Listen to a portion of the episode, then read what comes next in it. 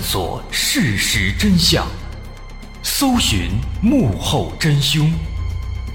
欢迎收听《绝密档案》，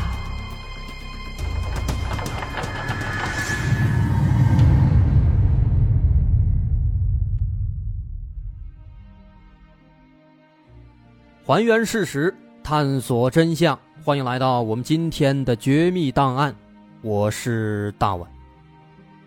今天咱们要说的是一起三十多年前发生在东北的特大爆炸案。我们说过的爆炸案呢，并不多，总共就那么四个：山西阳泉高海平自爆案、济南三把手段义和爆炸案、陕西榆林马坊村爆炸案，还有石家庄靳如超连环爆炸案，就这四起。但毋庸置疑的是呢，这四起案子。个个都非常轰动，让人记忆犹新。为什么呢？其实仔细想想，实施爆炸作案，他这样的一个方式本身就从侧面反映了犯罪分子他的穷凶恶极。而从刑法角度来讲，爆炸罪本身就是个重罪，它跟故意杀人罪不一样。故意杀人罪要求把人杀死才算是既遂，否则只能是未遂。但这个爆炸罪呢，只要实施了足以危害公共安全的行为，就属于既遂，不要求侵害结果。由此呢，其实也从侧面说明，以爆炸行为作案是极为恶劣、后果极为害人的一种罪行。我们今天要说的这起案子就是如此。这起案子其现场之惨烈，犯罪分子炸毁了整整一节火车车厢，当场。炸死三十三人，炸伤三十二人，其中重伤有十二人。那个环境一时间，在冰天雪地里，死者尸横遍野。除此之外呢，在这起案件的侦破过程当中，经过警方的详细侦查，在爆炸的现场还找到了一具被烧焦的男性尸体。这具尸体的死亡状态异于常人。身上充满了疑点。那么这具尸体是谁？他会成为警方揭开这起案件的关键吗？别急，咱们从头来慢慢说。一九八六年二月十五号，这一天是正月初七，正处于过年期间，有不少人正准备返回工作岗位，各地的人员流动开始逐渐频繁。这天下午，一列满载乘客的202次森林旅客列车从黄泥河林场的团北站出发，缓缓地向黄泥河方向开去。这个黄泥河林场，咱先说说它的大概位置。它位于吉林省延边朝鲜族自治州的敦化市。敦化是个县级市，它是延边州的西大门，位于吉林省东部山区长白山的腹地。可以说位置非常偏僻。那么自然而然的，这里的条件也非常落后，连一条像样的公路都没有。这就导致黄泥河林场下辖的各个小站地之间，只能依靠仅有的两条运输木材的火车线路来相互沟通。而且职工们工作往返也只能跟着坐火车。在二月十五号这天下午三点十五分，这趟二零二次列车像往常一样在诸多小站地之间行驶着。这趟列车不像那种专门拉人的客运火车，它其实更像是小货车。上面既拉着货物，又拉着乘客。也正因此呢，车厢里并不宽敞，空间比较小，满满当当的坐满了林场的职工和家属。但恰逢新年期间，再加上林场家属大多性格爽朗，所以车上氛围十分融洽，旅客们有说有笑的。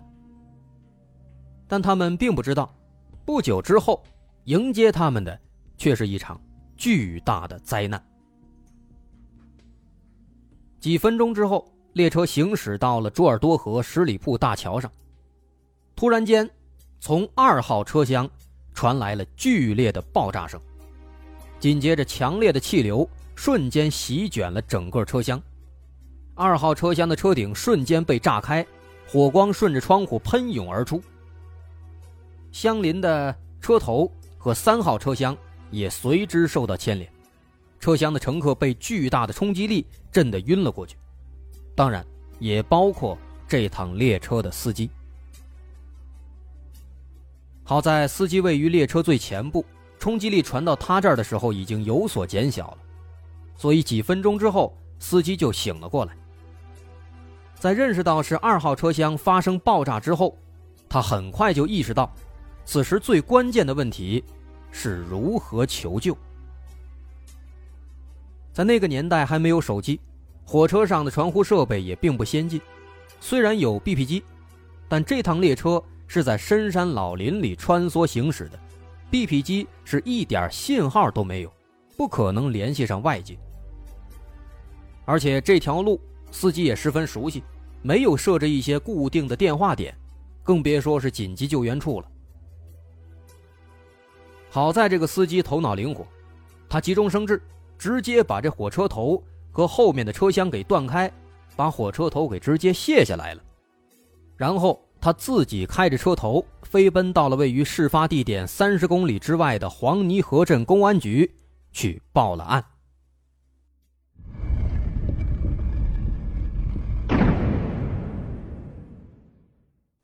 半小时之后，黄泥河林业公安局的警察首先赶到现场，民警们立即组织抢救重伤群众，安抚其他轻伤的旅客，同时保护案发现场。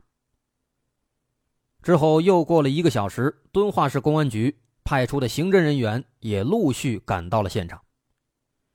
他们首先找到了几名伤势并不严重的乘客，了解情况。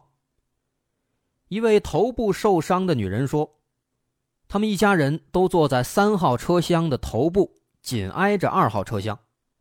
她记得当时正在和丈夫聊天，突然就听到一声巨响，然后就感到从二号车厢。”传来一股强劲的热浪，紧接着整个人被吹得腾空而起，一下子就被吹到了后面，当场晕了过去。后来不知道过了多长时间，她迷迷糊糊的醒了过来，发现自己的丈夫被吹得更远，而且伤势极其严重。她看到丈夫左臂被直接炸断，而且身上多处骨折已然奄奄一息。更加不幸的是。他们年仅九岁的儿子到现在都还没找到。但我们要说的是，这位女士的情况其实还算是好一些的。当警方对案发现场详细调查之后，才发现真实的伤亡情况更加的惨烈。整节二号车厢基本完全被炸毁，强劲的冲击波把车厢吹成了圆柱形。车壁断裂，取暖的锅炉被炸飞，车厢座椅全部被炸碎，座椅下面只剩下了烧了半截的金属管。相邻的第一节和第三节车厢的门窗玻璃也全都被震碎了。而且更加可怕的是，车厢内是血肉模糊，甚至有的人被炸成了好几部分，俨然一幅人间地狱的场景。而车厢外的情况，更加让人震惊。二号车厢之下的铁轨被彻底炸弯，铁轨下面更是炸出了一个半米深的大坑，可见这场爆炸的威力有多大。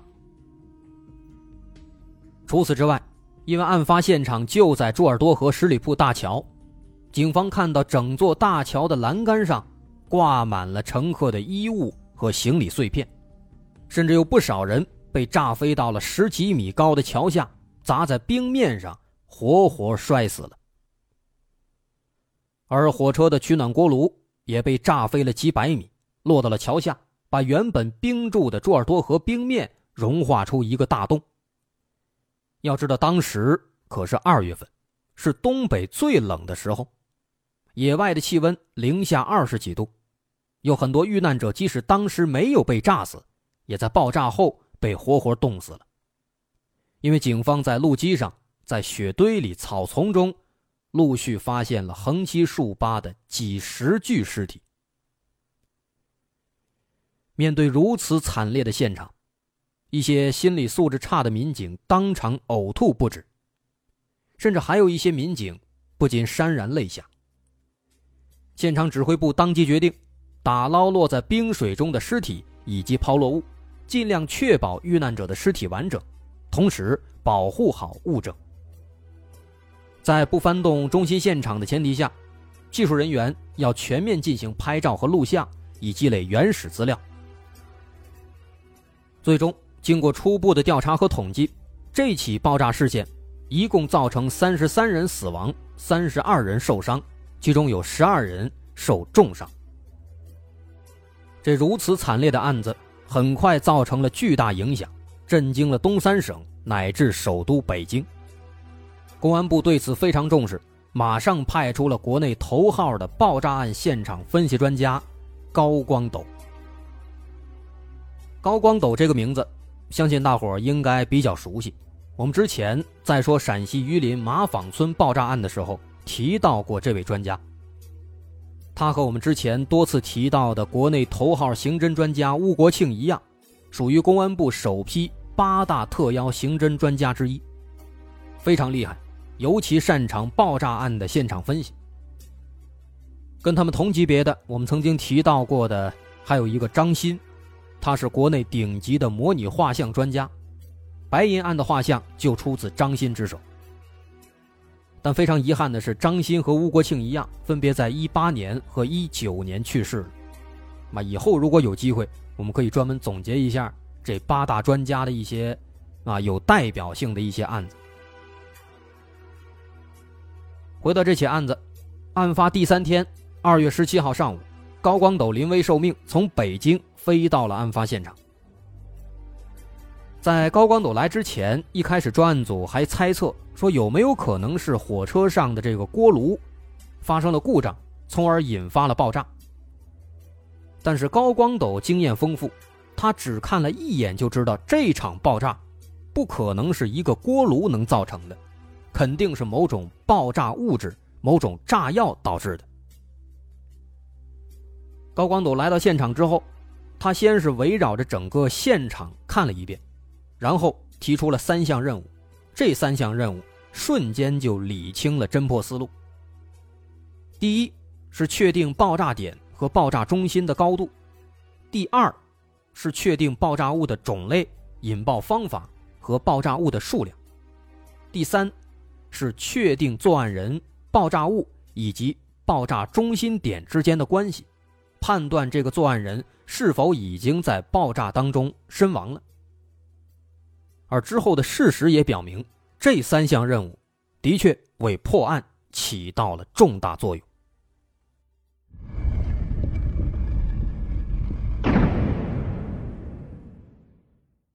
首先，在二号车厢的内部。距离车厢前门一点四五米的过道上，有一个直径一百五十厘米、深度三十厘米左右的近似长方形的一个大坑。这个爆炸的冲击力把这个位置的车厢地板给炸的凹了下去。那么很明显，这个位置应该就是爆炸点的位置。那当时围绕这个大坑，在场的专家们就提出了两种可能性。第一种观点认为，既然这个大坑它是一个近似长方形的这么一个坑，那么很可能是一种长方体的一个硬包装的爆炸物，当时被放在了这个地板上，然后被引爆的，所以才留下了一个这样的坑。那另一种观点认为，从整节车厢的毁损程度、死伤人数以及前后车厢的玻璃全被震碎等等这些情况来看。说明爆炸的当量是非常大的，因此，如果说这个炸药当时是放在了车厢地板上，那么势必会把这个地板给直接炸穿，而不是仅仅把地板炸的凹了下去。那既然如此，爆炸中心就应该是在这个大坑的上方，而不是贴在地板上。所以至此呢，这两种分析意见。就提出了一个非常关键的问题，也就是首先要搞清楚这个炸药，它是在地板上爆炸的，还是在半空当中爆炸的。说白了，这个爆炸中心它的位置是在哪儿？如果说是悬空爆炸的，在半空当中爆炸的，那么这个爆炸中心距离车厢地板的高度又是多少？为了准确判断爆炸中心的位置，高光斗和技术员们来到了一节完好的车厢上。他们按照第二节车厢那个大坑的位置。认真查看了附近的座椅、锅炉房和地板的结构，打算以此为参照，通过反向推理的思维方式，尽可能的把现场恢复到爆炸之前的原始的状态。这个反推理的方式也是高光斗非常擅长的手段之一。说当时高光斗回到中心现场，认真勘察一遍之后，就到外围现场。把散落在各处的座椅铁架、桌板碎片、锅炉房的胶合板、铁皮等等这些都找回来，然后按照爆炸前原始的位置进行一个复原。这可是个细致活，一帮人忙活了老半天，最终才把这些位置，哎，通过测量分析，最终把它复位了。复位之后。再来看看这些东西，它们分别的毁损程度是什么样的。首先，紧靠这个大坑右侧的是第二排双人座椅，这排双人座椅，它们的木质框架已经严重的破碎了，在坐垫下的那个铁架子也被炸的严重变形了。最重要的是呢，座椅靠背的水平铁架向下。弯曲变形了有十厘米。那么这个情况说明，只有那个爆炸中心在座椅斜上方或者正上方的时候，爆炸产生的向下的冲击力才能导致这个地方的铁架会向下弯曲。这是第一点。第二点，在距离大坑前方不到半米的锅炉间，锅炉间的胶合板墙壁上。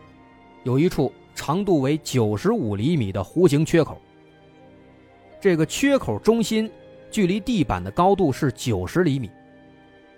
这是锅炉间的墙，然后锅炉间里面那个锅炉上，当时随着爆炸，这锅炉被吹到了桥下。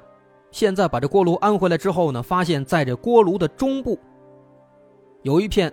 面积大约有三点五平米的不规则的向内的凹陷，这个凹陷中心距离地板的高度是八十七厘米。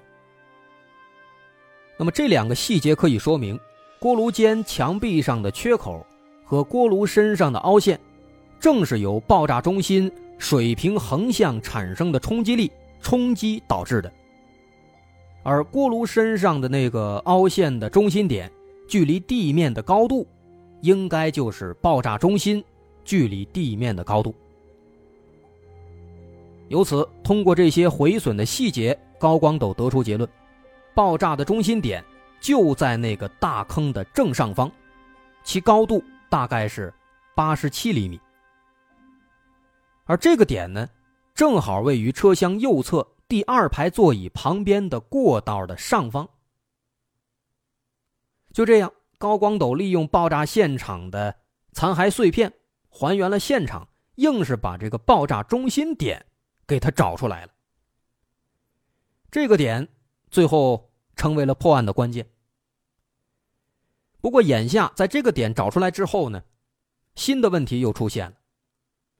您看这个点呢，它是在过道的正上方。咱们都坐过火车，应该都知道，过道的上方。什么都没有，那些行李架什么的都是在窗户上方，离这过道老远呢。那么也就是说呢，在这个爆炸中心点的位置是没有任何可以悬挂东西的一个支撑点的，四周什么都不挨着。那既然如此，这个炸药它到底是放在哪儿的呢？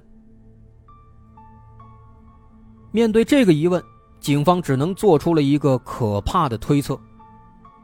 既然在这个悬空的位置没有任何支撑点能够放置炸药，结合这个点的高度，那就只有一种可能了。实施爆炸的罪犯有可能把炸药放在了某个人的身上，甚至有可能是放在了自己的身上。如果真的是这样，那么相对的，在引爆炸药之后，他就要在极短的时间内逃到安全区域。所以新的问题又出现了，在那种情况下，如果他想要自保，其实也就必须要跳车了。只有跳车。才能逃离爆炸中心，才会留下一条性命。但问题在于，当时这趟列车正行驶在朱尔多河的十里铺大桥上，就算他跳下去，也必然会摔死。那么这个人他究竟是如何逃离现场的呢？难道说他根本就没有逃跑吗？另外，开头咱们提到的那个被烧焦的男尸。他又是谁？他的身上又有什么样的疑点呢？稍后下节咱们接着分析。